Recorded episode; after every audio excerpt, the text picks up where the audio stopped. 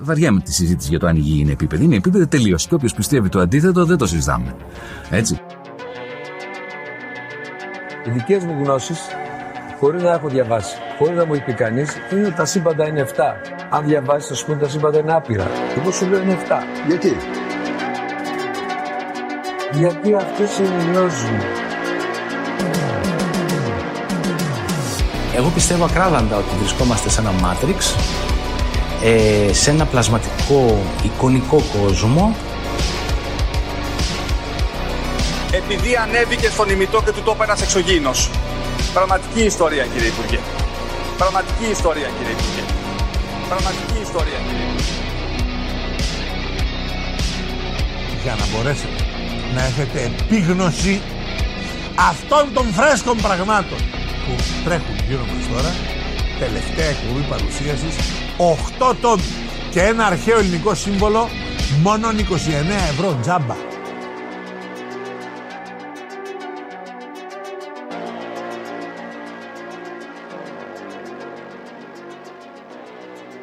Φίλες και φίλοι, ακροατές και ακροάτερες λέξεις των συνωμοσιών, γεια σας. Είναι Δευτέρα σήμερα και όπως κάθε Δευτέρα, άλλο ένα επεισοδιάκι μαζί με το φίλο μου τον Γιώργο. Γιώργο, γεια σου, τι κάνεις; Γεια σου Δήμο, με μπέρδεψες Δήμο. Τι, τα είπα μπερδεμένα; Ω, Έχω πρόβλημα. Νομίζω, καταρχάς νομίζω ότι είναι Χριστούγεννα Φλεβάρης, πονηριά. Ε, Έχω μπερδέψει και τις μέρες μου. Λες είναι Δευτέρα, εμείς γράφουμε Κυριακή. Είναι δεν μπέρδεμα. Α, το κάνω γιατί θα βγει αύριο το επεισόδιο, ξέρεις τώρα τι γίνεται. Πονηριά και φαντάσου να αργήσουμε στο edit και να βγει Τρίτη. Θα Πονηριά. είναι ακόμα καλύτερο αυτό. Ωραίο. Γιατί Θα νομίζουν όλοι ότι το Τι κάνεις, χάσαμε. Δημό; Καλά, Γιώργο, μια χαρούλα. Εδώ φθινοπορεινό, ανοιξιάτικο, χειμωνιάτικος καιρός. Τι λέει, ρε παιδί μου; Και όλα πάνε καλά. Ναι. Όλα πάνε καλά. Μπράβο. Και εδώ όλα καλά πάνε Δήμο μου. Πηγαίνουμε για κάνα μπάνιο. Τώρα γίνομαι χειμερινό. Έχω γίνει χειμερινός κολυμβητής. Δεν θυμάμαι αν το είπα στο προηγούμενο επεισόδιο. Πάω εκεί που είναι όλοι οι άνθρωποι της ηλικίας μου, 70 χρονών και πάνω. Και κουβεντιάζουμε πάρα πολύ ωραία στην παραλία. Ε, και είναι ωραίο γιατί είναι σαν να είναι καλοκαίρι. Έχει θερμοκρασίες φθινοπόρου και σκοτεινιά και συννεφιά χειμώνα. Πονηριά.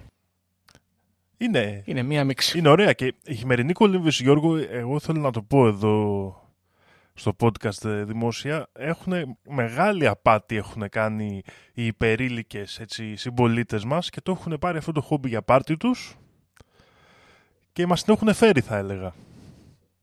Ναι. Εγώ δεν θα πω τώρα ότι πάω να το ανακτήσω για τη νέα γενιά. Εγώ θα πω ότι επειδή πονάνε τα άλατα, έτσι, έχω πρόβλημα στο γόνατο, με πιάνει λίγο η μέση μου, πάω εκεί να θλιθώ στη θάλασσα γιατί υπάρχει αυτή η αντίσταση να μην πάθω καμία κολούμπρα, ας πούμε, κανένα τραυματισμό και δεν μπορώ να συνέλθω. Οπότε έχω ρίξει εκεί το βάρος στη γυμναστική. Μπράβο Γιώργο που αθλείσαι. Ναι, αθλούμε. Μάλιστα. Λοιπόν, θέλω να σου πω ένα νέο δημό. Για πες ρε Γιώργο, γιατί εγώ δεν τα προσέχω πάρα πολύ και σε ευχαριστώ δημόσια εδώ πέρα που τα φέρνεις εσύ εδώ στο podcast. Θέλω να σου πω ένα νέο γιατί ε, συζητούσαμε πριν την ηχογράφηση ότι έχουμε πάθει, βλέπουμε χαγιάτε, άρμη και τέτοια άλλα ποιοτικά πράγματα. Οπότε θα πάμε σε ένα άλλο ποιοτικό χαρακτήρα ας πούμε, της ελληνικής ε, πραγματικότητας, το Στέφανο Χίο. Θέλω να σου πω για το Στέφανο. Τι έγινε με τον Στέφανο; Καταρχάς δεν ξέρω τι άποψη έχεις για το Στέφανο Χίο. Υπέρ γενικά. Υπέρ, είναι μάχημος βέβαια. Τον έβλεπα από την Τατιάνα εγώ που έκανε ρεπορτάζ και έψαχνε τα σκουπίδια της Χιλουδάκη. Ωραίος. Λοιπόν. Το έστειλε ένας φίλος σε ένα chat στο facebook, ένα απόκομμα της ιντερνετικής του εφημερίδας. Είναι λίγο περίεργο εδώ πέρα. Άκου εδώ τι γράφει. Λέει. Στέφανος Χίος στο Art. Κύριε Μαρινάκη, θα σε χορέψουμε δημοσιογραφικά σαν το αρκουδάκι στο ταψί μέχρι να αδυνατήσετε να κινήσουν τα μάγουλά σας. Δηλαδή, τον χάνουμε το Στέφανο Χίος σιγά σιγά. Κοίτα να δεις, ε, ο Στέφανος Χίος έχει αποδείξει ότι δεν ε, φοβάται. Θα τα βγάλει όλα στη φόρα, τον έχουν πυροβολήσει, τον έχουν κάνει, τον έχουν ράνει. Έτσι. Μπράβο του. ναι. Τώρα για αυτό, αυτό. το θέμα υπάρχουν δύο περιπτώσεις. Η μία περίπτωση είναι ότι θα βγάλει στοιχεία για την υπόθεση ο κόσμος στο χιτούμπανο και αυτός κρυφό καμάρι. ναι.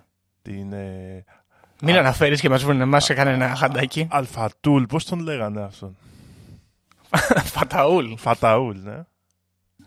Ή είναι κάτι καινούριο και θα ταράξει τα νερά πάλι ο Στέφανος, αλλά δεν θα τον ακούσει Ναι. πάλι κανένας. Στα... Εντάξει. Εντάξει. Εντάξει, έτσι είναι όλοι οι μεγάλοι άνθρωποι. Μάλιστα. Ναι, αυτό έχω και τι άλλο. Α, επίσης πεθαίνει η Βασίλισσα Ελισάβετ και Από τη μία θα πω ότι ε, δεν με νοιάζει.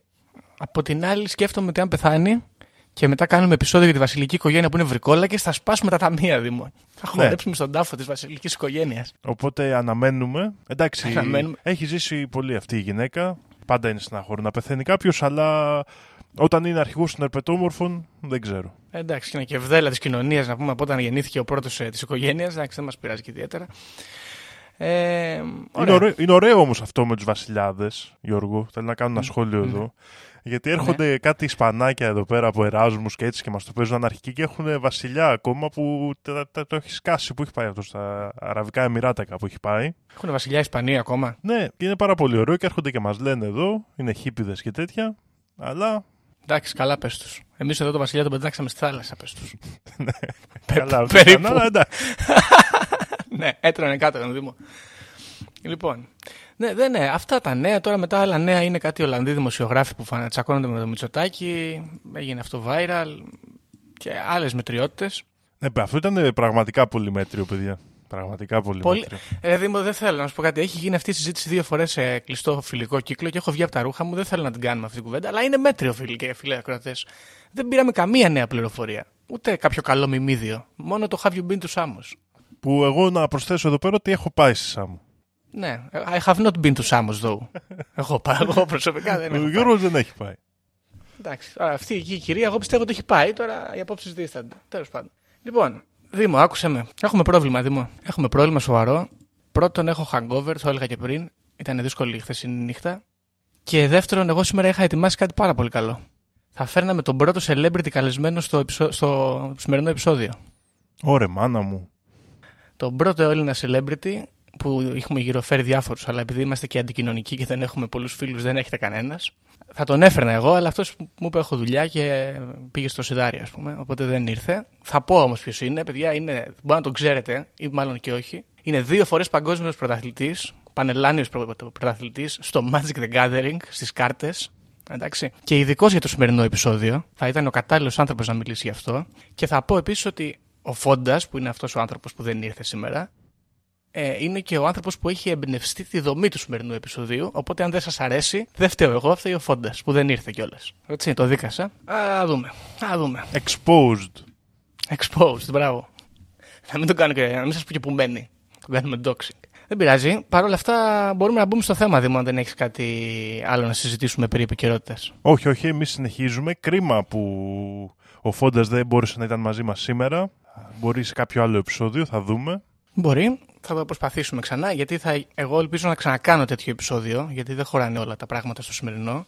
Και αυτή τη φορά το εννοώ, γιατί κάθε φορά λέμε να κάνουμε follow-up και δεν έχουμε κάνει ποτέ. Α, θα δούμε. Οπότε, Δήμο, η ερώτηση είναι: Godzilla εναντίον King Kong έχεις δει; Να πω την αλήθεια μου όχι, αλλά ξ- ξέρω λίγο τι παίζει, λίγο. Ωραία. Έχεις δει κανένα από τα προηγούμενα Godzilla που βγήκανε πρόσφατα; Ε, πρόσφατα όχι, έχω δει το παλιό τον Godzilla. Το παλιό δεν μας κάνει πολύ. Ε, έχεις δει όμως Evangelion ή ξέρω εγώ Pacific Rim, πώς λέγονται αυτά; Ναι, και τα δύο. Μπράβο. Όχι, οπότε εκεί τι γίνεται. Ε, είναι κάποιο πλάσμα έτσι εξωγήινο ή τέλος πάντων παραφυσικό πλάσμα, το οποίο παίζει φάπες ή με κάποιο άλλο παραφυσικό πλάσμα ή με κάποιο μεγάλο ρομπότ. Σωστά; Ναι, ναι. Ωραία. Οπότε θα κάνουμε κι εμείς κάτι τέτοιο σήμερα, Δήμο. Θα κάνουμε επιτέλους λίγο κρυπτοζωολογία και θα πάρουμε δύο κρυπτοειδή, θα τα σχολιάσουμε και μετά θα τα κρίνουμε πώς θα τα πήγαιναν σε ένα battle μεταξύ τους. Α, πολύ ωραίο. Πώς σου φαίνεται; Πολύ καλό, πολύ καλό. Λοιπόν, θα πάρουμε δύο κρυπτοειδή σήμερα. Ε, δεν νομίζω ότι θα προλάβουμε να κάνουμε παραπάνω. Α ξεκινήσουμε, ας πούμε.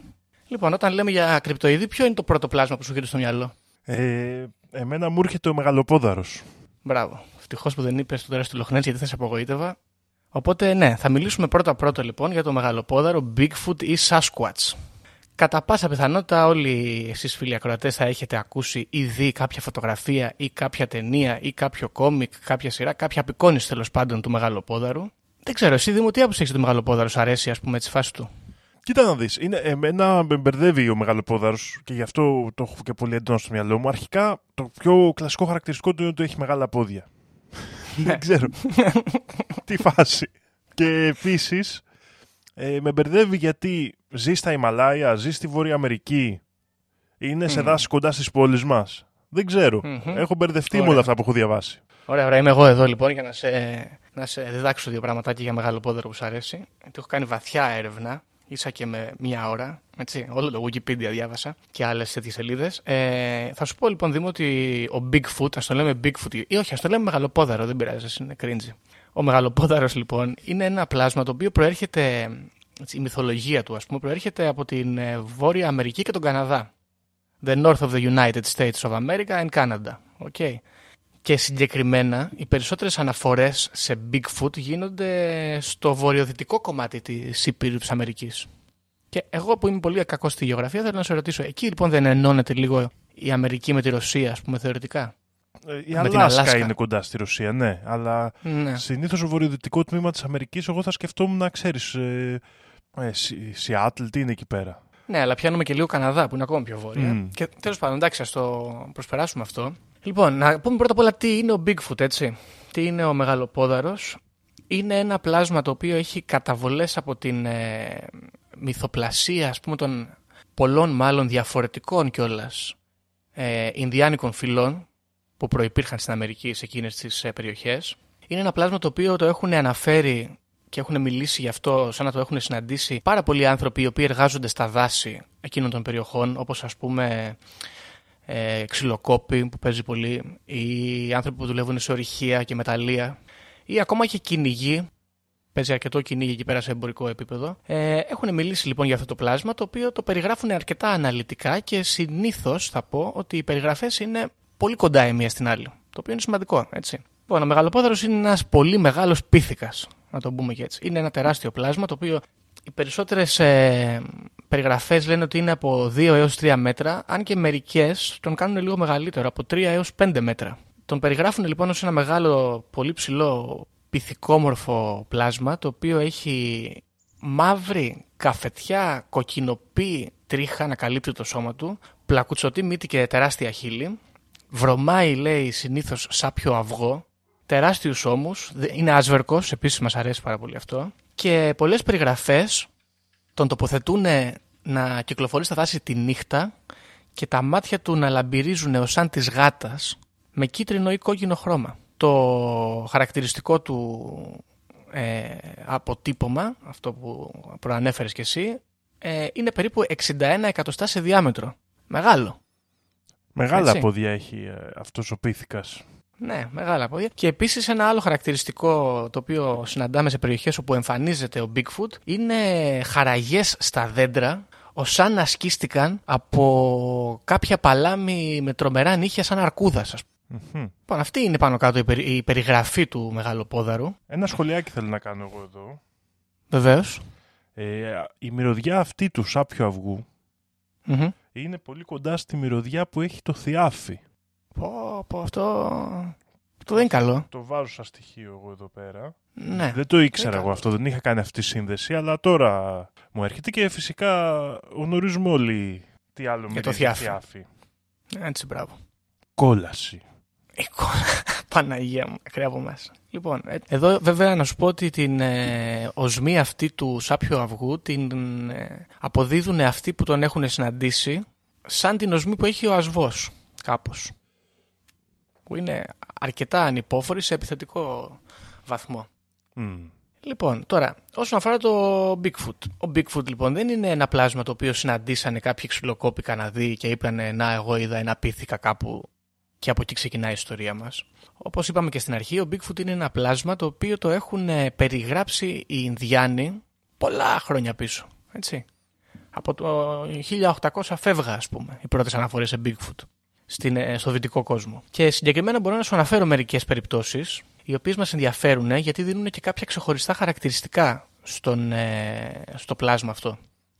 Λοιπόν, παραδείγματος χάρη, τοποθεσία Tool River Indian Reservation στην Καλιφόρνια. Μια περιοχή που ονομάζεται και Painted Rock και σε αυτή την περιοχή κατοικούσαν κάποιες φυλές Ινδιάνων που λέγονται, αν δεν κάνω λάθος, Yokuts. Και αυτοί λοιπόν ζωγραφίζουν σε τείχους και σε βράχους απεικονίσεις πυθικόμορφων πλασμάτων που μοιάζουν πάρα πολύ με τον μεγαλοπόδαρο, τον αποκαλούν η οικογένεια, γιατί δεν είναι μόνο ένα, είναι πολλά, ή ο τριχωτός άνθρωπος και αυτές οι απεικονίσεις, λέει εδώ πέρα, μπορεί να είναι 500 με 1000 χρόνια παλιές. Έτσι, πολύ παλιό. Το οποίο μας ενδιαφέρει κιόλας γιατί το, το, το ότι είναι τόσο παλιό, αλλά Θα το δούμε λίγο αργότερα. Άλλες εδώ περιγραφές πάλι Ινδιάνων μας ενδιαφέρουν. Ε, ας πούμε, στην British Columbia έχουμε το 1898 μια άλλη περιγραφή που τους έχει τους ε, μεγαλοπόδαρους σαν τεράστιους γίγαντες, ωραία, οι οποίοι πετάνε πέτρες. Τώρα, αυτό δεν ξέρω γιατί. Και κουνάνε δέντρα. Πετάνε πέτρες και κουνάνε τα δέντρα. Είναι αυτή η φάση τους. Αλλά εμένα αυτή είναι η αγαπημένη μου περιγραφή που θα έρχεται τώρα, η επόμενη, από μια φυλή άλλων Ινδιάνων, λέγονται οι Ρόκκις νομίζω, και περιγράφουν αυτά τα πλάσματα, πρόσεξε με, καλυμμένα και αυτά πάλι με τρίχες, σαπίθηκοι, με, με δέρμα το οποίο είναι σκληρό και στην όψη σαν πέτρα, γι' αυτό και το όνομά τους στα Ινδιάνικα, εδώ θα το πω σε άπτες στα Ινδιάνικα, είναι Ot Ne Yar Hech ή Stone Giants, οι οποίοι είναι πάρα πολύ επικίνδυνοι, είναι πάρα πολύ επιθετικοί και εκτός από γίγαντες αποκαλούνται και από τους ίδιους τους Ινδιάνους ε, ως πυθικάνθρωποι. Σε κάτι τέτοιες λοιπόν περιγραφές έχουμε και την ε, πολύ άσχημη ιστορία που λέγανε οι Ινδιάνοι στα παιδιά τους ότι άμα πούνε το όνομα του, του πλάσματος αυτού το οποίο το αποκαλούν επίσης και Τσεμέκουε αυτό θα έρθει τη νύχτα και θα πάρει τα παιδιά και θα τα φάει γιατί τους θεωρούσαν κανίβαλους. Όντας πίθηκοι, κατάλαβες, δηλαδή είμαστε κοντά, ότι κάνανε κάποιο είδους κανιβαλισμό και επίσης, σύμφωνα με τους ε, Ινδιάνους αυτούς, ο μεγαλοπόδαρο είναι ένα ανοιχτό πλάσμα. Και εδώ θέλω να προσθέσω ότι για να το αποκαλείς ένα πλάσμα κανίβαλο που τρώει ανθρώπους, θεωρείς ότι έχει κάποια σχέση με τον άνθρωπο. Να έχεις αναγνωρίσει ναι, ναι, ναι. κάποια. ότι είναι κοντά, ρε παιδί μου. Όχι, δηλαδή ναι. είναι ένα μπίθικο δεν τον λες κανίβαλο. Ακριβώς. Παρότι βέβαια, δηλαδή θα μπορούσαμε να πούμε μάλλον ότι τον θεωρούν αν τον θεωρούν λοιπόν πυθικάνθρωπο, πιο κοντά στον άνθρωπο παρά στον πυθικο mm-hmm. Που έχει ένα ενδιαφέρον. Βέβαια, εδώ έχουμε και άλλες πιο εξευγενισμένες περιπτώσεις του μεγαλοπόδαρου. Αυτές οι περιγραφές γίνονται από τον κύριο Walker το 1840, έναν ε, missionary. Πώς είναι ο missionary στα ελληνικά, τι έχουμε Ιεραπόστολος. Ιεραπόστολος. Μπράβο, έναν ιεραπόστολο, ο οποίος ε, καταγράφει κάποιες περιγραφές πάλι από Ινδιάνους ε, που μιλάνε για ένα πλάσμα έτσι πυθικόμορφο, το οποίο κατοικεί στα βουνά τρέπεται σε φυγή στη θέα του ανθρώπου και πηγαίνει στις βάρκες των ψαράδων και κλέβει από τα δίχτυα τους ολομούς. Εντάξει, πιο... Αυτό είναι πιο, έτσι, πιο κοντά στη φύση συμπεριφορά αυτού του πλάσματος, μιας και φοβάται τον άνθρωπο. Για και αυτό είναι πιο φιλιρινικός. Να είσαι ναι. ψαράς και να έρθει ένα θηρίο τώρα τριχωτό εκεί πέρα, πόσο γρήγορα μπορεί να πηγαίνει. Και να πηγαίνει τώρα μέσα στο κοφίνι σου να σου κλέβει τα ψάρια. ναι. Τώρα μπορεί να το κάνει κρυφά όμως βέβαια. ναι. Δεν ξέρω. Ε, δεν ξέρω ούτε εγώ. Εγώ το σκέφτηκα και μου φάνηκε αστείο. Ωραία. Λοιπόν, πάνω κάτω αυτές είναι οι περιγραφές των Ινδιάνων για το Μεγαλοπόδαρο και αυτό που εδώ μας απασχολεί είναι κυρίως ότι αφού μιλάμε και για Ινδιάνους και αφού μπορούμε να χρονολογήσουμε και κάποιες τυχογραφίες σε τόσο παλιά χρόνια, εμένα μου έρχεται στο μυαλό, ρε Δήμο, η ύπαρξη του γιγαντοπίθηκου, που κατά πάσα πιθανότητα υπάρχει, υπήρξε μάλλον, και ίσως θα μπορούσαμε να πούμε ότι ο Bigfoot μεγαλοπόδαρος ή Sasquatch είναι κάποιος ξεχασμένος μεγαλοπίθηκος; Κοίτα να δεις, αυτό έχει ξανασυμβεί κιόλας. Ε, δηλαδή πολλές φορές και έχουμε βρει απολυθώματα, ειδικά έχει γίνει στους ωκεανούς αυτό, που είναι γενικά δύσκολο η εξερεύνηση και το να γνωρίζουμε έτσι τι είδη ζουν μέσα. Έχει ξανασυμβεί αυτό, να θεωρούμε ότι έχει χαθεί ένα είδος και να το ξαναβρίσκουμε. Τώρα, είναι λίγο περίεργη αυτή η κατάσταση γιατί μιλάμε για ένα πλάσμα το οποίο θεωρούμε ότι βρίσκεται κρυμμένο σε πάρκα τα οποία έχουν συνήθως αρκετό κόσμο. Αυτό είναι το περίεργο της ναι. υπόθεσης και όταν ένα πλάσμα είναι τόσο μεγάλο Πού κρύβεται είναι η ερώτηση και ίσως εδώ συνδεόμαστε με, την προηγούμενη, με το προηγούμενο επεισόδιο αλλά θα περιμένω να δω που θα το πας πρώτα. Μπράβο, πολύ καλά το πας. Θέλω να πούμε μερικά, ένα πράγμα ακόμα για τον ε, Μεγάλο Πόδαρο, να πούμε λίγο για το όνομά του, το οποίο προκύπτει, το αποδίδει μάλλον σε αυτό ένας άνθρωπος που λέγεται Jerry Crew, ο οποίος δούλευε ε, σε μια εταιρεία κατασκευαστική και σε, κάποια, σε κάποιο εργοτάξιο, ας πούμε, σε κάποιο δάσος, ανακάλυψε αυτό το τεράστιο αποτύπωμα και τον ονόμασε έτσι. Να, για την ιστορία έχει φτιαχτεί και πάνω σε αυτό το συγκεκριμένο αποτύπωμα και κάποιο. Ε, πώς λέγεται, ε, τσακαλούπι ας πούμε βγάλανε Οπότε το αποτύπωμα αυτό είναι πραγματικό. Δηλαδή κάποιος το έχει συναντήσει και το έχουν, το έχουν δει και άλλοι άνθρωποι. Αλλά μας ενδιαφέρει το όνομα Bigfoot γιατί πρώτερα από αυτή την ιστορία υπήρχαν ε, Ινδιάνοι αρχηγοί αρκετοί όπως και κύριοι μπάτσι της Άγριας Δύσης, οι οποίοι είχαν το όνομα Bigfoot. Τώρα θα μου πεις εντάξει, δεν είναι και τόσο τρομερό αυτό, αλλά μας απασχολεί έτσι λίγο ελάχιστα, ας πούμε, γιατί είχαν το όνομα Bigfoot, πρώτον γιατί είχαν μεγάλα πόδια και δεύτερον γιατί παρομοιάζαν τα πόδια τους με, με πατούσες από αρκούδες. Οπότε έχουμε αυτή την, ε, το ένα προς ένα παραλληλισμό, ζώο, πατούσα, μεγάλο ζώο κτλ. Θες να πούμε και για μερικές θεάσεις ε, από Bigfoots; Ναι, ναι. Λοιπόν, καταρχάς θέλω να πω ότι περίπου οι μισές θεάσεις ε, μεγαλοπόδαρου γίνονται, όπως είπαμε, στο βορειοδυτικό τμήμα της Αμερικής και οι περιοχές κυρίως είναι, πρόσεξε, Washington, Oregon, Northern California, British Columbia, όπως είπαμε. Περιοχές που έχουν λίμνες μας απασχολούν, γιατί τρώει ψάρια από ό,τι φαίνεται. Ή παιδιά, ανάλογα. Και ο Καναδάς. Τώρα, υπάρχει μια οργάνωση η οποία λέγεται Bigfoot Field Researchers Organization ή BFRO, η οποία κρατάει κάποια δεδομένα ας πούμε, από θεάσεις στην Αμερική. Το 2019 που είναι εδώ των στοιχείων μου η τελευταία καταγραφή, μιλάμε για 2.000 διαφορετικές θεάσεις. Ωραία. Οι 1.600 ε, μάλλον όχι, συγγνώμη, λάθος. Έχουμε 2.000 θεάσεις στη, στη Washington, 1.600 στην Καλιφόρνια, 1.300 στην Πενσιλβάνια. Γενικά είναι πολλές. Πολλές. Βγαίνουν συνέχεια οι άνθρωποι και λένε ότι μάγκε εδώ παίζουν μεγαλοπόδαροι και από ό,τι φαίνεται είναι πολλοί. Ωραία. Τώρα το σημαντικό είναι ότι όσον αφορά τις θεάσεις, μέχρι το 1980 έπαιζε πολύ μπαλίτσα. Έβγαινε ο κόσμος έξω στα δάση και έψαχνε μεγαλοπόδαρους. Πώς πάνε μερικοί και χαζεύουν πουλιά. Άλλοι mm-hmm. κυνηγούσαν τον Bigfoot. Επίσης στην Αμερική σε τέτοια πάρκα υπάρχουν πάρα πολλά gift shops στα καταφύγια, τα οποία εμπορευματοποιούν τουριστικά το μεγαλοπόδαρο, πράγμα που με ανησυχεί που δεν έχουμε εμείς κάτι αντίστοιχο, θα έπρεπε. ε, ναι, ρε, man, γιατί όλα με τη μυθολογία. Κρίμα. Δεν θα έπρεπε όμως και ο μεγαλοπόδαρος να παίρνει κάποια. να έχει κάποιο αυτός κάποια κέρδη από αυτό. Πού είναι, γιατί δεν ζητάει τα, τα δεν μπορώ να τον βρω, δεν μπορώ να τον πληρώσω, Δήμο. Εγώ δεν έχω πρόβλημα. Αλλά... ναι. Τέλος πάντων, από κάποιο σημείο και μετά το ζήτημα αποδίδεται εντελώς ε, στην ψευδοεπιστήμη και στην ε, υποκουλτούρα της ε, συνωμοσίας και έτσι γίνεται λίγο pop culture περισσότερο και το αφήνουμε στην άκρη. Τι άλλο μπορούμε να πούμε για το μεγάλο πόδαρο, μας ενδιαφέρει; Μπορούμε να πούμε για τη φωνή του λοιπόν. Γιατί εκτός από θεάσεις έχουμε και ακροάσεις μεγαλοπόδαρων. Ωραία. Λοιπόν, ο μεγαλοπόδαρος κάνει όλους, όλους ε, τους θορύβους που μπορείς να ακούσεις. Κάνει κρότους, κάνει ουρλιαχτά, κάνει κραυγές, σφυρίζει πολύ πονηρά. Έτσι, σύμφωνα με όλους αυτούς. Και ε, υπάρχει και κάποια καταγεγραμμένη, υποτίθεται, ε, φωνή μεγαλοπόδαρου στη Σιέρα Νεβάδα, στα βουνά. Και γλωσσολόγοι οι οποίοι έχουν ακούσει αυτά τα σφυρίγματα λένε ότι πρόκειται ξεκάθαρα περί γλώσσας και περί συνομιλίας μάλιστα, το συγκεκριμένο απόσπασμα, η οποία όμως δεν είναι ανθρώπινης προέλευσης και δεν μπορεί να είναι ψεύτικη. Okay. Ενδιαφέρον πολύ. Πολύ ενδιαφέρον βέβαια. Τώρα, κάποιοι άλλοι βέβαια γλωσσολόγοι, ανθρωπολόγοι λένε ότι αυτά τα πράγματα είναι πολύ ανθρωποκεντρικές προσεγγίσεις και ότι όλες αυτές οι, όλοι αυτοί οι ήχοι που ακούγονται και καταγράφονται θα μπορούσαν άνετα να αποδοθούν σε κουκουβάγες, σε κογιώτες, αλεπούδες, ίσως και σε αρκούδες. Κοίτα, πάντως ε, αν δεχτούμε ότι όλοι αυτοί οι ήχοι προέρχονται από μεγαλοπόδαρους, τότε αναγκαστικά έχουμε να κάνουμε με ένα πλάσμα το οποίο παρόμοια με τον άνθρωπο έχει πολύ ανεπτυγμένες φωνητικές χορδές.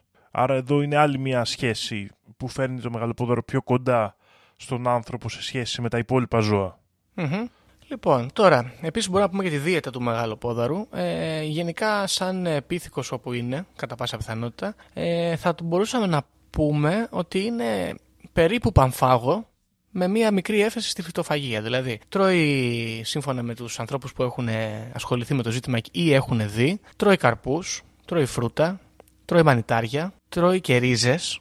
Ε, αλλά όπως είπαμε και πριν, κλέβει και τα ψάρια. Μπορεί να τρώει τους ολομούς του κι αυτός. Αλλά και μερικοί έχουν πει ότι έχουν δει μεγαλοπόδαρους να τρώει ψοφίμια μικρών θηλαστικών. Όπως ας πούμε κουνελιών, τροκτικών άλλων ας πούμε, ή ακόμα και ψαριών. Ελάχιστες αναφορές ε, φέρνουν το μεγαλοπόδαρο να μπαίνει σε κάποια περιοχή ανθρώπων και να σκοτώνει ή να κλέβει τα ζωντανά που εκτρέφουν οι άνθρωποι. Και φυσικά έχουμε την ε, απόδοση του κανιβαλισμού από τους ε, Ινδιάνους, η οποία δεν βέβαια συνεχίζεται στη μοντέρνα ιστορία του Μεγαλοπόδαρου. Οπότε γενικά ψιλοάκακος μοιάζει, δηλαδή δεν πρόκειται να σε κυνηγήσει να σε φάει από ό,τι φαίνεται. Τώρα όσον αφορά τη συμπεριφορά του ας πούμε ως πλάσμα, αυτό που μπορούμε να πούμε με σιγουριά είναι ότι ο Μεγαλοπόδαρος είναι ένα πλάσμα το οποίο έχει, είναι territorial, ας πούμε, αρκετά. Διότι οι άνθρωποι που έχουν έρθει σε επαφή μαζί του έχουν πει ότι προσπάθησε να τους φοβερήσει κουνώντας δέντρα και ρίχνοντάς τα στο έδαφος ή πετώντας μεγάλες κοτρώνες προς την ε, κατεύθυνσή τους. Επίσης, καταστροφές σε σπίτια ή κτίσματα τα οποία τοποθετούνται μέσα σε πάρκα ή σε κάποια ε, βαθιά ας πούμε, φυσικά μέρη ε, αποδίδονται στους μεγαλοπόδρους και στη συμπεριφορά αυτή την territorial που έχουν ότι έρχονται εκεί και θα τσακίζουν ρε παιδάκι μου γιατί δεν γουστάρουν να πάνε να χτίζεις τώρα εσύ καμπίνες μέσα στο δάσος τους. Και καλά κάνουν εγώ θα πω. Προστατεύουν την περιοχή τους. Ναι, ναι, ναι. Ακριβώς. Τώρα βέβαια άνθρωποι που έχουν δει μεγαλοπόδρους και τους έχουν δει να κυνηγούν έχουν πει ότι η μανία με την οποία ξεσκίζανε τα ζώα τα οποία πιάνανε όπως ας πούμε ελάφια ήταν λέει σοκαριστική και τρομακτική και οι κυνηγιστικέ του ικανότητες ήταν παρόμοιες με τη αρκούδας, αλλά με έναν τρόπο όπως αυτό που θα φανταζόσουν να πολεμάει ένας πίθηκος άλλους πυθίκου. Κατάλαβες. Πιο έτσι ανθρωποκεντρικό, ας πούμε, κάπως. Τον τρόπο που κυνηγούν. Βέβαια, εκτός από τις κοτρώνες και τα δέντρα, δεν τους έχουμε δει να χρησιμοποιούν εργαλεία. Το οποίο έχει μια σημασία και αυτό. Λοιπόν, αυτά για το μεγάλο πόδαρο. Τι άποψη σχηματίζεις; Κοίτα να δεις, εγώ πάντα και έχει χάσει στο μυαλό μου και με μπερδεύει αυτό λίγο ε, ποια είναι η σχέση του Μεγαλοπούδαρου και του Γέτ, νούμερο Ε, το οποίο εντάξει ανοίγουμε άλλο κεφάλαιο εκεί, αλλά είναι πάντα πολύ κοντά μου. Από την άλλη, ε, όλη αυτή η κατάσταση ενός, ε, δηλαδή η ύπαρξη ενός πυθίκου μεγάλου, που όμως ε, έχει κάποιες συμπεριφορές κοντά στον άνθρωπο, εμένα χτυπάει το καμπανάκι στο μυαλό μου χαμένος κρίκος. Τίνκ, τίνκ, τίνκ. Α, μπράβο. Δηλαδή θα μπορούσε να είναι, όχι και για να πούμε εδώ, χαμένος κρίκος εξέλιξης θεωρείται ας πούμε το ενδιάμεσο βήμα μεταξύ του, των πυθικοειδών και του ανθρώπου ας πούμε. Το οποίο θεωρείται ότι στην εξέλιξη δεν έχει βρεθεί. Εντάξει, είναι και λίγο στην, στην επιστήμη, ας πούμε, κάποιοι το αρνούνται κλπ. Ε, αλλά ε, θα μπορούσε να είναι ένα τέτοιο πράγμα. Ένα μεσαίο βήμα. Θα μπορούσε. Ε, εξελικτικό, ας πούμε. Ε, από την άλλη, ε, σε όλες αυτές τις θεάσεις και σε αυτά, μία απορία έχω εγώ. Ναι. Πώς δεν έχει βρεθεί κουφάρι ακόμα; Ε, Υπάρχει κάτι τέτοιο; Λοιπόν, ε, δεν έχουμε βρει κάποιο πτώμα μεγαλοπόδαρου. Το οποίο τώρα εδώ, ξέρεις τι, έρχεται εδώ να μπει ένα ερώτημα. Να σου πω πρώτα βέβαια για το Yeti που είπες. Το Yeti είναι ένα παρόμοιο πλάσμα. Στα αγγλικά χαρακτηρίζεται και The Abominable Snowman, το οποίο βέβαια βρίσκεται στα Ιμαλάια και προς τη Βέτ μεριά μπορεί να συναντήσεις Yeti. Και είναι κάτι μεταξύ πυθίκου και πολικής αρκούδας. Με πολύ διαφορετική συμπεριφορά θα το αναφέρουμε το Yeti. Είναι πολύ πιο επιθετικό και κακιασμένο πλάσμα το Yeti από το μεγαλοπόδαρο. Επικίνδυνο δηλαδή, μην, μην μπλέξεις.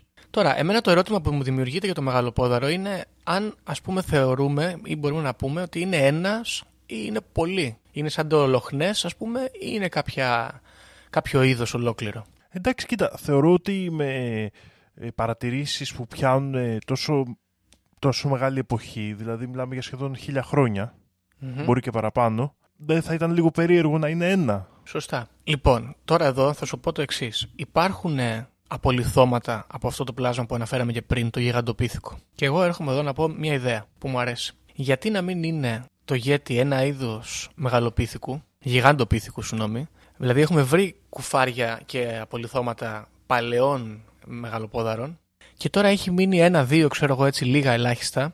Τα έχουν δει κάποιοι, ωραία. Μετά πέφτει το σενάριο της μαζικής ιστερίας και νομίζουν ότι το βλέπουν πολύ παντού Βλέπουν αρκούδες, βλέπουν ανθρώπους, βλέπουν επίθηκους που έχουν φύγει από ζωολογικούς κήπους και τέτοια και νομίζουν ότι βλέπουν μεγαλοπόδαρους. Αλλά στην πραγματικότητα, ας πούμε, οι μεγαλοπόδαροι είναι δύο-τρεις όλοι και όλοι σκόρπιοι στην Αμερική, μοναχικά πλάσματα που μένουν σε σπηλιές πάνω στα βουνά και ατενίζουν, ας πούμε, στα φαράγγια και αυτά την ματαιότητα της ύπαρξής τους πλέον. Έτσι, με μια μελαγχολία, όσοι τους επιτρέπει ο πρωτόγονος, αλλά ταυτόχρονα πρωτεύων εγκέφαλός τους. Και δεν θα βρούμε μάλλον εμείς άλλα τέτοια κουφάρια γιατί αυτοί κατοικούν μέσα σε σπηλιές όπου όπως σωστά παρατήρησες μπορούν να οδηγούν στην κύλη γη. Και εγώ εκεί καταλήγω ότι αν υπάρχει ένα τέτοιο πλάσμα είναι πολύ πιθανό να ζει σε ένα μέρος που δεν έχουμε πρόσβαση. Και οι θεάσεις έχουν να κάνουν με, τη, με ταξίδια στη δική μας ας πούμε περιοχή. Οπότε πάνε και πεθαίνουν εκεί ας πούμε. Αυτό γύρει και το ερώτημα λοιπόν ότι αν αν ισχύει αυτή η θεωρία και αν κάποιος είναι έτοιμος να την αποδεχτεί, τότε οι πύλες για την κύλη γη θα πρέπει να βρίσκονται κοντά στα σημεία που γίνονται θεάσεις μεγαλοπόδαρων, τουλάχιστον στην Νότια Αμερική. Ε, α, θα μπορούσαμε να πούμε ότι ή διαφορετικά ότι πολλές πύλες για την κύλη γη βρίσκονται εκεί ψηλά στη Βόρεια Ναι, Δυτική ναι, ναι, ναι. Αμερική. Που είναι ύποπτο μέρος ούτως ή άλλως. Εντάξει, γιατί μπορεί, κοίτα, μπορεί να έχουμε πύλες για την κοίλη γη και εδώ στην Ελλάδα, αλλά να μην υπάρχει χωριό μεγαλοπόδαρων κοντά. Ναι, ε, στη, στη, στο εσωτερικό εκεί από κάτω, ας πούμε. Ναι, ναι, ναι. Ναι, οκ. Σωστό. Αυτά για το μεγαλοπόδαρο. Οπότε, συνοψίζοντας, μιλάμε για ένα πλάσμα το οποίο είναι τεράστιο, είναι αρκετά δυνατό. Έχει χέρια αρκούδας, τεράστια ποδάρια ανθρωπινά και μάτια που φωσφορίζουν στο σκοτάδι, πράγμα που μας οδηγεί στο να πιστεύουμε ότι έχει όραση σαν της γάτας, ας πούμε, κάπως. Σε αυτοί που έχουν τα αιλουροειδή, ας πούμε. Ε, φαίνεται να είναι σοβαρά τούμπανο, δεν περνάει από τις πόρτες, είναι άσβερκος έτσι σαν πορτιέρης. Επιθετικό άμα του την πεις. Κατά τα άλλα, ήρεμο. Και επίσης μοναχικό. Δεν Μονα- ε, ναι. λειτουργείς σε ομάδες. Ναι, ναι, μοναχικό. Δεν λειτουργείς σε ομάδες. Ποιος ξέρει, αυτό, δεν- ας- γι' αυτό δεν μπορούμε να πούμε σίγουρα. Ε, όχι, αλλά ε, από τη στιγμή που οι θεάσεις συνήθως έχουν να κάνουν ότι είδαμε Μμ. ένα. Ναι. Η αλήθεια από είναι εκεί ότι. μπορούμε να κάνουμε ένα συμπέρασμα τέτοιο. Ναι, οι περισ- είναι ελάχιστες οι θεάσεις οι οποίες το τοποθετούν με, άλλα, με άλλους μεγαλοπόδαρους να κόβουν βόλτες. Ελάχιστες. Ωραία. Αυτά για το μεγαλοπόδαρο. Και να προχωρήσουμε στον αντίπαλό του στο σημερινό επεισόδιο, ή θέλεις να κάνεις κάποιο σχόλιο; Όχι, όχι, νομίζω είμαστε εντάξει με το μεγαλοπόδαρο για να δούμε τον αντίπαλό του. Ο αντίπαλο του έρχεται και αυτός από την Αμερική, αλλά από τα νότια της Αμερικής. Οπότε παίζουμε north side, south side εδώ, beef. Και θα μιλήσουμε για ένα πλάσμα το οποίο στον αντίποδα, ενώ ο μεγαλοπόδαρο μοιάζει να είναι πιο φιλήσυχος, είναι, μιλάμε, έχει το διάλογο μέσα του. Θα μιλήσουμε λοιπόν για το περίφημο τσουπακάμπρα. Έχεις ακούσει για τσουπακάμπρα; Ω, το τσουπακάμπρα. Το Τρώει τα τσουπακάμπρα. πρόβατα. Μπράβο. Τσουπακάμπρα, ε, ελληνιστή αυτός που ρουφάει τις κατσίκες. Ωραία. Από το τσούπαρ και το κάμπρα που είναι του sack goats, όπως λέει εδώ η πηγή μου. Και είναι ένα μυθολογικό σχεδόν πλάσμα ε, το οποίο βρίσκεται, τοποθετείται μάλλον σε περιοχές όπως το Πουέρτο Ρίκο εκεί ας πούμε κεντρικό-νότια ας πούμε της Αμερικής. Σωστά; Ναι, ναι. Στο οποίο λοιπόν ε, αποδίδουν πάρα πολλούς θανάτους από ζωντανά τα οποία οι άνθρωποι εκτρέφουν όπως είπαμε οι κατσίκες αλλά και άλλων ζώων όπως αγελάδες, άλογα, πρόβατα, ακόμα και σκυλιά και γατιά. Το τσουπακάμπρα λοιπόν θα μπορούσαμε να πούμε ότι είναι ενδόδημο στο Πουέρτο Ρίκο, στο Μεξικό, ακόμα και στην, ε, σε κάποιες νο- νότιες περιοχές των Ηνωμένων Πολιτειών. Και είναι ένα περίεργο πλάσμα το οποίο θα... εδώ χωράει αρκετά αρκετή εξήγηση ας πούμε και αρκετή ερμηνεία δικιά μας. Το οποίο είναι ωραίο. Λοιπόν, καταρχάς να περιγράψουμε την μορφολογία του τσουπακάμπρα. Λοιπόν, πρόκειται για ένα πράγμα το οποίο μοιάζει με σκύλο αρκετά. Είναι έτσι σαν, σαν ένας όχι τεράστιος, αλλά μεγάλος σκύλος. Με μακρύ οβάλ κεφάλι, με τεράστια στρογγυλά φωσφοριζέ μάτια, εχμηρά προεξέχοντα δόντια και κόκαλα να προεξέχουν από τη ραχοκοκαλιά του κατά μήκος από το κεφάλι μέχρι την ουρά. Ανάλογα με την περίπτωση, μπορούμε να πούμε ότι το τσουπακάμπρα έχει λέπια, έχει φωλίδες, έχει ακόμα και φτερά. Είναι σαν το κοτόπουλο, έτσι, μην φανταστείτε ότι πετάει. Και μία πολύ όμορφη ερμηνεία του τσουπακάμπρα που εμένα μου αρέσει πολύ, το θέλει να είναι σαν καγκουρό, δηλαδή να στέκεται στα δύο πόδια και να τρέχει είτε στα τέσσερα είτε χοροπηδώντας με τρομερή ταχύτητα και επίσης τα χαρακτηριστικά που του δίνουν έτσι ας πούμε κάπως λίγο στα μούτρα του το θέλουν να μοιάζει με σκυλί το οποίο έχει λύσα. Δηλαδή να του τρέχουν σάλια, να φαίνεται να του κρέμονται κομμάτια από το δέρμα του και τέτοια πράγματα. Ωραία. Ναι, ναι. Λοιπόν, τα τσουπακάμπρα είναι ένα πλάσμα το οποίο αναφέρεται και αυτό στη μυθολογία ως έτσι βαμπυρικό πλάσμα ας πούμε του folklore της ε, κεντρικού ανα- νότιας Αμερικής. Ε, από πολύ παλαιά και είναι ίσως από τις πρώτες ε, έτσι, ανθρωποερμηνείες βαμπυρικών ζώων στη μυθολογία εκείνης της ε, περιοχής αλλά παρότι γενικά δεν απασχολεί ιδιαίτερα, δεν είναι dominant στοιχείο ρε παιδί μου τους, του folklore τους, επανέρχεται πολύ δυνατά στο προσκήνιο στα 90s και συγκεκριμένα το 1995 όπου ένας πορτορικανός κόμικος, ο Σιλβέριο Πέρες, είπε ότι συνάντησε ένα τσουπακάμπρα. Ωραία.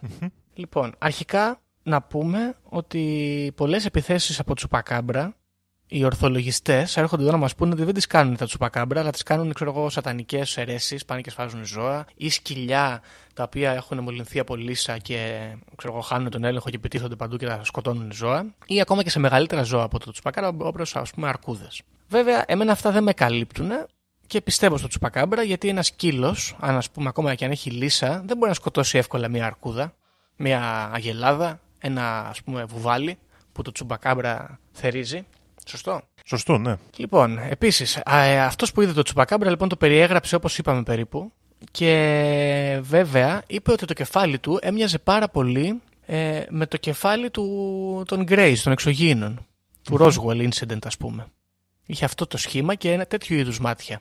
Και επίσης, από την περιγραφή αυτού του ανθρώπου, αλλά και αργότερα άλλων ε, αγροτών κυρίως, οι οποίοι φαίνεται σαν παράνοια να τους έπιασε για να αρχίζουν να αναφέρουν και αυτοί επιθέσεις από του Πακάμπερα συνέχεια. Έχουμε ως κύριο χαρακτηριστικό λοιπόν το γεγονός ότι τα ζώα είναι εντελώς τραγισμένα από αίμα. Ωραία, έχουν πληγές, δαγκωματιές κυσίματα, αλλά έχουν στραγγιχτεί από αίμα. Οπότε καταλαβαίνουμε εδώ ότι το τσουπακάμπρα τρέφεται με αίμα και όχι με σάρκα. Ιδιαίτερα. Λοιπόν, τώρα, Άλλο που μπορούμε να πούμε για το Τσουπακάμπρα είναι ότι ε, υπάρχουν ε, μετέπειτα το 1995 άνθρωποι στην Αμερική κυρίως που αλλού οι οποίοι ασχολούνται με το Τσουπακάμπρα όπως ο Μπέντζαμιν Ράντφορντ που κάνουν ντοκιμαντέρ, γράφουν βιβλία αλλά κάνουν ακόμα και εκδρομές για να ψάξουν να βρούνε και να μελετήσουν αυτό το πλάσμα με μικρή αποτυχία και κυρίως ε, καταλήγουμε πάλι να έχουμε αυτόπτες μάρτυρες και ελάχιστους ανθρώπους οι οποίοι λένε ότι έχουν την υπόνοια ότι είδαν αυτό το elusive ε, σκυλόμορφο κτίνος. Φυσικά με το θέμα αυτό έχουν ασχοληθεί και πανεπιστήμια που πραγματεύονται τη βιολογία και έρχονται εδώ να μας πούνε ότι δεν υπάρχει τσουπακάμπρα και μιλάμε ή για κογιώτη ή για σκύλους μελίσσε. Αλλά τι θα μας λέγανε οι συστημικοί επιστήμονες. Έτσι; Ναι, και εγώ εδώ να προσθέσω ότι κοπάδια από άγρια σκυλιά, τσακάλια, οικογιώτη, επειδή τα έχουμε δει και στην ελληνική ε, μπορούν να είναι καταστροφικά για ένα κοπάδι προβάτων ή κατσικιών. Έτσι και τα σκοτώνουν και με πολύ βίαιο και βάναυσο και άσχημο τρόπο. Ναι.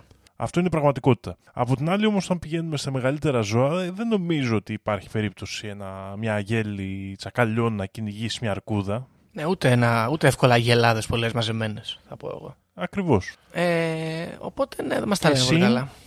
Δεν θα τους έπιναν το αίμα γιατί τρέφονται με σάρκες. Σωστό. Αυτό είναι νομίζω το κύριο στοιχείο, το διαφοροποιητικό εδώ πέρα. Ναι. Τώρα, επίσης, εδώ λέει, ε, βέβαια, οι επιστήμονες στον αντίποδα, ότι μπορούμε να αποδώσουμε ας πούμε, την ολοκληρωτική αιμορραγία στο γεγονός ότι ξέρω, τα ξεσκίσανε και έτσι, they bled out, ας πούμε. Το οποίο δεν, εμένα δεν μου ακούγεται πολύ επιστημονικό.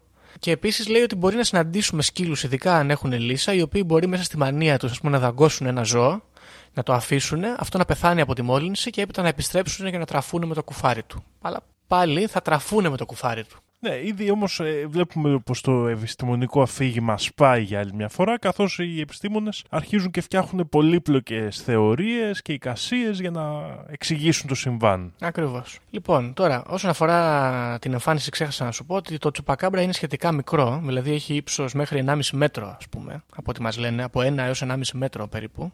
Είναι άτριχο, ξέχασα να πω, εκτός και αν μιλάμε για κάποια τύπου πούπουλα στα άκρα των χεριών του ή κατά μήκος ραχοκαλιάς του. Και εδώ θα μπούμε στο πιο ενδιαφέρον κομμάτι, το οποίο είναι το origin του Τσουπακάμπρα. Διότι όλοι αυτοί οι άνθρωποι οι οποίοι έχουν δει τα Τσουπακάμπρα έχουν και άποψη από το πού μπορεί να έχουν έρθει αυτά τα Τσουπακάμπρα. Λοιπόν, νούμερο ένα θεώρηση. Τα Τσουπακάμπρα είναι hellhounds, είναι πλάσματα της κόλασης. Αυτό από τις μάρτυρες έχουν πει ότι εκτός από αυτή την απο... κακάσχημη εμφάνιση που έχουν και την αποτρόπαια βία συμπεριφορά, βρωμοκοπάνε θιάφη, όπως λέγαμε και πριν. Οπότε έχουν ανοίξει πύλες κολάσου, βγαίνει τα τσουπακάμπρα έξω και ξέρω εγώ κυνηγάνε κάποια καταραμένη ψυχή και στο... στην επιστροφή τρώνε και πίνουν και το αίμα από μερικά ζώα. Και μετά εξαφανίζονται. Άλλη άποψη έχει. Θέλει τα τσουπακάμπρα μάλλον να είναι εξωγήινα πλάσματα, συγκεκριμένα σκυλιά των Grays, τα οποία έχουν ξεφύγει ας πούμε από τους ιδιοκτήτες τους ε, σε κάποια από τα ταξίδια που κάνανε εδώ και ήρθανε και έχουν ξεμείνει εδώ στη γη.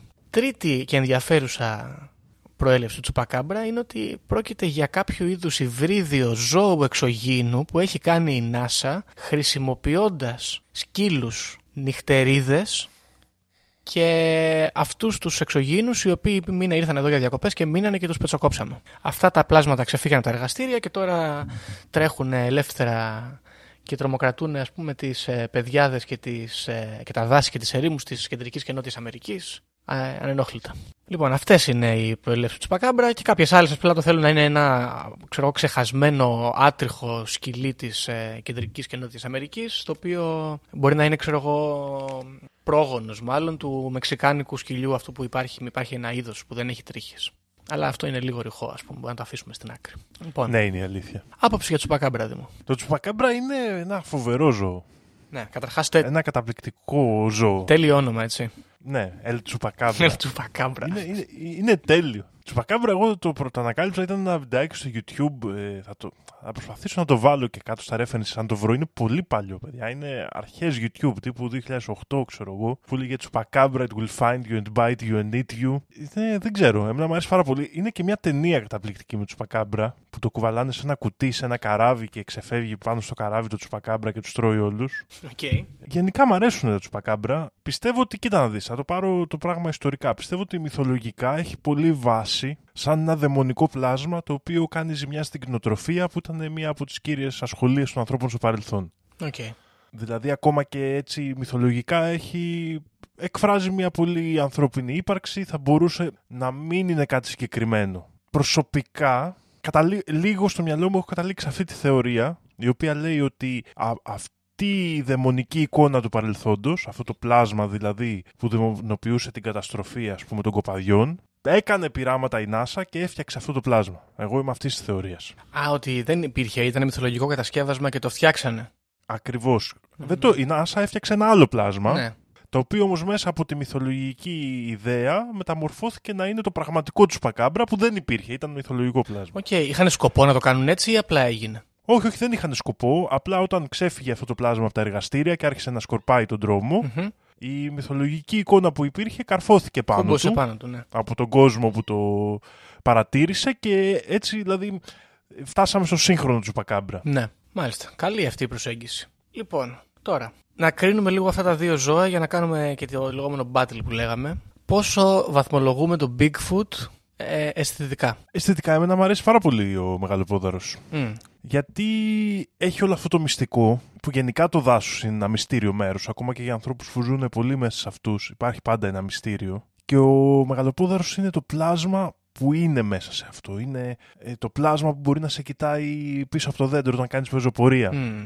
Και έχει αυτό, δεν ξέρω, Είναι και σαν, αυτό το πράγμα που δεν είναι και τελείως επιθετικό. σαν την ψυχή του δάσους λίγο κάπως, έτσι. Ναι, ναι, ναι. Είναι κάπως έτσι. Ένα... Μ' αρέσει, μ' αρέσει ο Μεγαλοπόδαρο. Δεν, δεν μπορώ να πω. Δηλαδή, εγώ αισθητικά του βάζω πάρα πολύ. Και γενικά νομίζω ότι και το.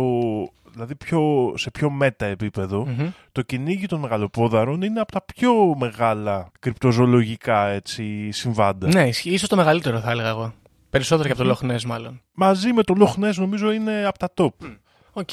Ε, θα συμφωνήσω μαζί σου, γιατί εμένα, τουλάχιστον στη δική μου οπτική του Μεγαλοπόδαρου, που είναι έτσι ελάχιστη και μελαγχολικά, μελαγχολική ας πούμε τύποι, στέκονται έτσι όπως είπες και εσύ ανάμεσα από τα, τις φυλλωσιές και τα δέντρα και παρατηρούν τους ανθρώπους που εισβάλλουν στις περιοχές τους ή στέκονται στα βουνά και βλέπουν τις πόλεις να χτίζονται και να πλησιάζουν και στεναχωριούνται ας πούμε και γράφουν χαϊκού στις πέτρες πάνω. Και ναι, είναι αυτό το πράγμα, είναι λίγο σαμανιστική προσέγγιση κάπως, δηλαδή είναι σαν το πνεύμα του δάσους ε, προσωποποιημένο σε ένα ζώο. Οπότε ναι, πολύ, πολύ ωραίο, πολύ ωραίο. Παρότι εμένα γενικά οι πίθηκοι δεν μου αρέσουν σαν ζώα, δεν τρελαίνομαι αισθητικά, αλλά ο μεγαλοπόδαρος παίρνει καλό βαθμό. Για το τσουπακάμπρα όμως τι άποψη έχουμε αισθητικά; Το τσουπακάμπρα είναι ένα κτίνος. Είναι ένα... Δηλαδή, σαν διάβολο της Τασμανίας εγώ το σκέφτομαι κάπου. Ναι, επίσης το τσουπακάμπρα, ανάποδα από τον ε, μεγαλοπόδαρο, δεν είναι της φύσης ακριβώς. Είναι σαν. Όχι, όχι. Μοιάζει ξένο. Ναι, είναι σαν να εισβάλλει και να καταστρέφει τη φύση. Ναι.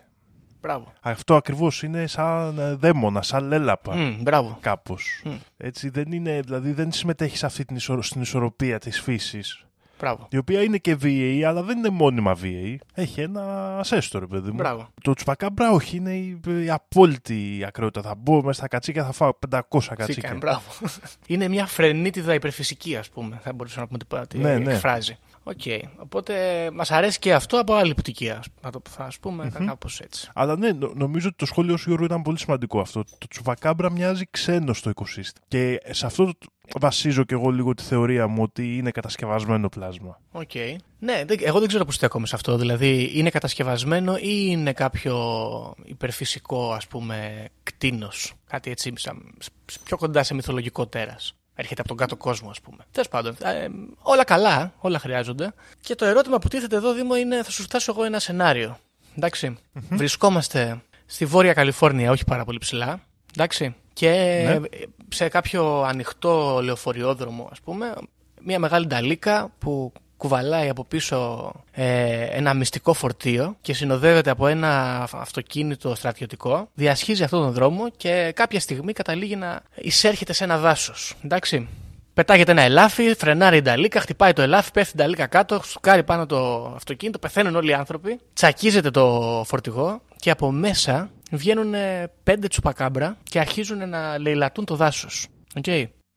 Σκοτώνουν τα ελάφια, τρώνε τους λαγούς, πίνουν το αίμα από δύο τυχαίους κατασκηνωτέ και κάποια στιγμή στους πρόποδες του βουνού ακούγεται μια τεράστια κραυγή που ακολουθείται από ένα σφύριγμα και μια μεγάλη κοτρόνα εξφενδονίζεται προς τη μεριά των Τσουπακάμπρα και έπειτα ακούμε ποδοβολητό και ένας τεράστιος μεγαλοπόδαρος με, μια, με ένα ξέρω, δέντρο τρία μέτρα εφορμά κατά πάνω του. Ποιος κερδίζει; Τώρα αυτό είναι, μου βάζει δύσκολη ερώτηση γιατί εγώ τόση ώρα περίμενα στο μυαλό μου ένας μεγαλοπόδαρος εναντίον ενός τσουπακάμπρα. Ε, όχι, είναι δύο τσουπακάμπρα, εντάξει, έτσι και... γίνεται. Τώρα είπες πέντε, εσύ δεν είπες; Ε, εντάξει, θα τα κάνουμε δύο γιατί στεναχωρήθηκες. Όχι, δεν έχω πρόβλημα, δεν στεναχωριέμαι. Α. Γιατί είναι ενδιαφέρον σενάριο με τα πέντε τσουπακάμπρα. Οκ. Okay. Που εγώ θέλω πάρα πολύ να κερδίσω ο μεγαλοπόδαρος, αλλά είναι λίγο, ξέρεις, στη φάση μάχη καλό εναντίον κακό. ναι, το βλέπω. είναι λίγο, ναι. Οπότε πιστεύεις γιατί... ότι θα τα έδερνε; Θα ήθελα. Τώρα, ε, στην πράξη, πάμε να δούμε τι όπλα έχει το καθένα. Λοιπόν, ο μεγαλοπόδαρος έχει τεράστια δύναμη και πολύ σκληρό δέρμα. Μπράβο. Αλλά το τσουφακάμπρα έχει πολύ δυνατά σαγόνια. Και ταχύτητα. Και ταχύτητα. Ε, πιστεύω ότι ένα, ένας μεγαλοπόδαρος εναντίον πέντε τσουπακάμπρα, ε. δεν ξέρω αν θα κέρδιζε ο μεγαλοπόδαρος, σίγουρα όμως αρκετά τσουπακάμπρα θα βρίσκανε τέλος αυτή τη μάχη. Από τα πέντε. Οκ. Okay. Κοίταξε, έτσι όπως το θέτεις, με, τα χαρακτηριστικά που έδωσες ως ε, δεδομένα, πώς σου φαίνεται το σενάριο ο μεγαλοπόδαρο να τσακίζει, ξέρω εγώ, δύο-τρία τσουπακάμπρα με τη μία; και τα υπόλοιπα να ορμάνε πάνω του και να τον ξεσκίζουν και τα λοιπά και αυτός να παλεύει να τα βγάλει από πάνω του, ξέρω να τους πάει λαιμού και τέτοια και στο τέλος να τα σκοτώνει όλα και να γυρνάει αιμόφυρτο στη σπηλιά του ο ήλιος να δει και να μην ξέρουμε άμα πέθανε από ασθένεια ή όχι, από κάποια μόλυνση. Πιστεύω είναι πολύ κοντά αυτό στην πραγματικότητα. Και μπορεί και να εκφράζει καλύτερα τη μάχη του καλού με του κακού. Ότι υπάρχει ένα equilibrium εκεί πέρα, ρε παιδί μου, κάπως. Είναι σαν να είναι ίσα τα πράγματα. Ναι. Δεν ξέρω. Κάτι... Γενικά, κοίτα όμως, το, το, σίγουρα ο μεγαλοπόδωρο ένας του φακά πράγμα το πιάσει το διαλύει. Έτσι, μπράβο. Έτσι, δεν το συζητάμε αυτό. Ωραία, Δήμο, νιώθω σαν να είμαι 10 χρονών και να μιλάω για, για Pokemon. Υπερατού κρυπτοζωολογίας, yeah, παιδιά, θα το βγάλουμε κάποια στιγμή. Ωραίο, μπορεί και να υπάρχει, για κάτσε να δούμε.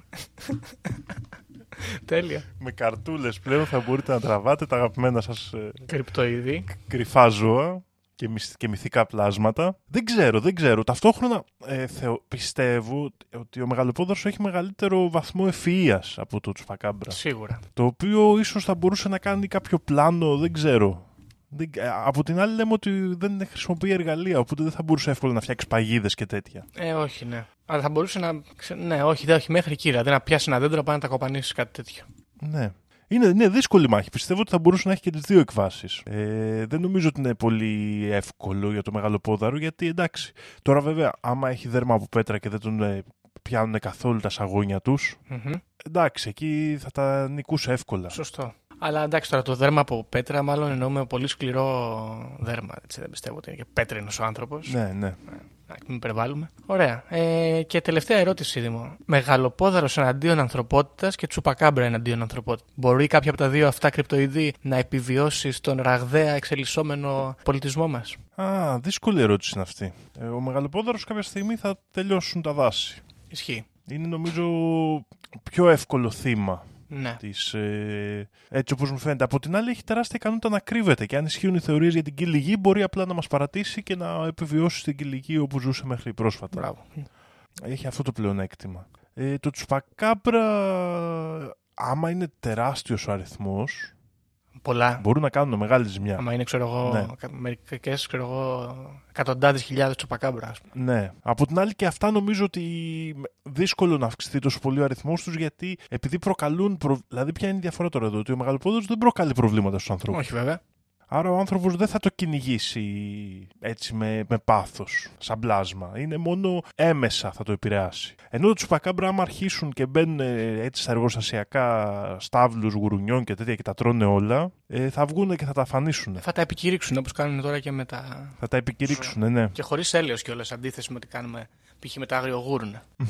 γιατί είναι και δαιμονικά. Ναι, κοίταξε, να σου πω κάτι όμως που το οποίο είναι πολύ στενάχωρο. Γιατί παρότι είμαστε και οι δύο εδώ πέρα team ε, Bigfoot, από ό,τι καταλαβαίνω, το σκληρότερο απ' όλα είναι ότι στο τέλος μπορεί το τσουπακάμπρα να εξαφανιστεί, αλλά ο μεγαλοπόδαρο μπορεί να καταλήξει στον ζωολογικό κήπο. Ναι. Και να, πη- Ισχύει αυτό. να πηγαίνουν εκεί και να του κάνουν κόλπα με, φυσ- μαγικά κόλπα με φιστίκια και που είναι ο παπάς εδώ ο παπάς. Και να γίνεται, ξέρω εγώ, meme στο YouTube που είναι θλιβερό, ας πούμε. Θα είναι ένα, ένας στεναχωρημένος γίγαντας μέσα στο κλουβί, όπως ο μεγάλος Χαράμπε, για να τον θυμηθούμε. Μπράβο.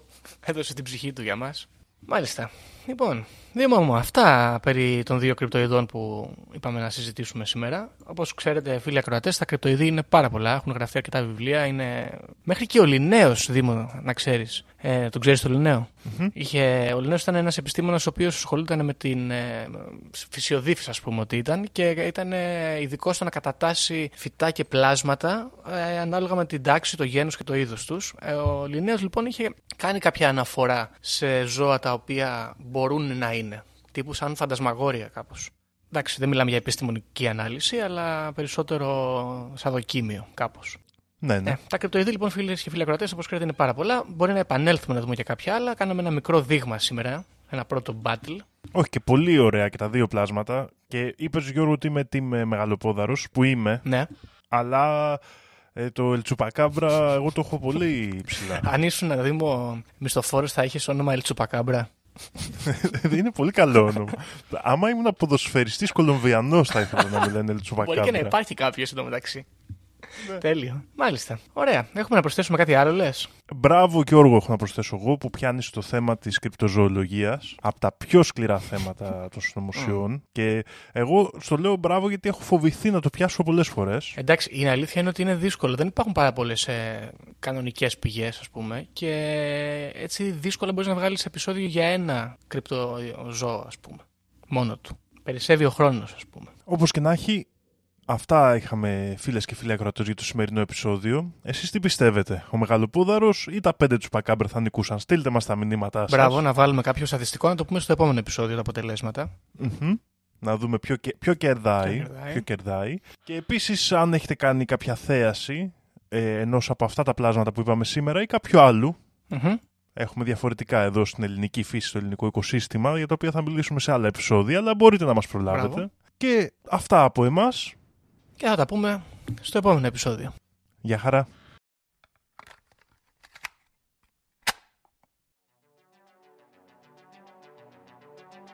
Βαριά με τη συζήτηση για το αν η γη είναι επίπεδη. Είναι επίπεδη τελείως. Και όποιος πιστεύει το αντίθετο δεν το συζητάμε.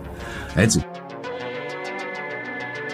Οι δικές μου γνώσεις, χωρίς να έχω διαβάσει, χωρίς να μου έχει πει κανείς, είναι ότι τα σύμπαντα είναι 7. Αν διαβάσεις, θα σου πούνε τα σύμπαντα είναι άπειρα. Εγώ σου λέω είναι 7. Γιατί; Γιατί αυτέ ενηλιώζουν. Εγώ πιστεύω ακράδαντα ότι βρισκόμαστε σε ένα μάτριξ, ε, σε ένα πλασματικό εικονικό κόσμο Επειδή ανέβηκε στον ημιτό και του το είπε ένας εξωγήινος. Πραγματική ιστορία κύριε Υπουργέ. Πραγματική ιστορία κύριε Υπουργέ. Πραγματική ιστορία κύριε Υπουργέ. για να μπορέσετε να έχετε επίγνωση αυτών των φρέσκων πραγμάτων που τρέχουν γύρω μας τώρα. Τελευταία εκπομπή παρουσίασης 8 τόμοι και ένα αρχαίο ελληνικό σύμβολο μόνο 29 ευρώ τζάμπα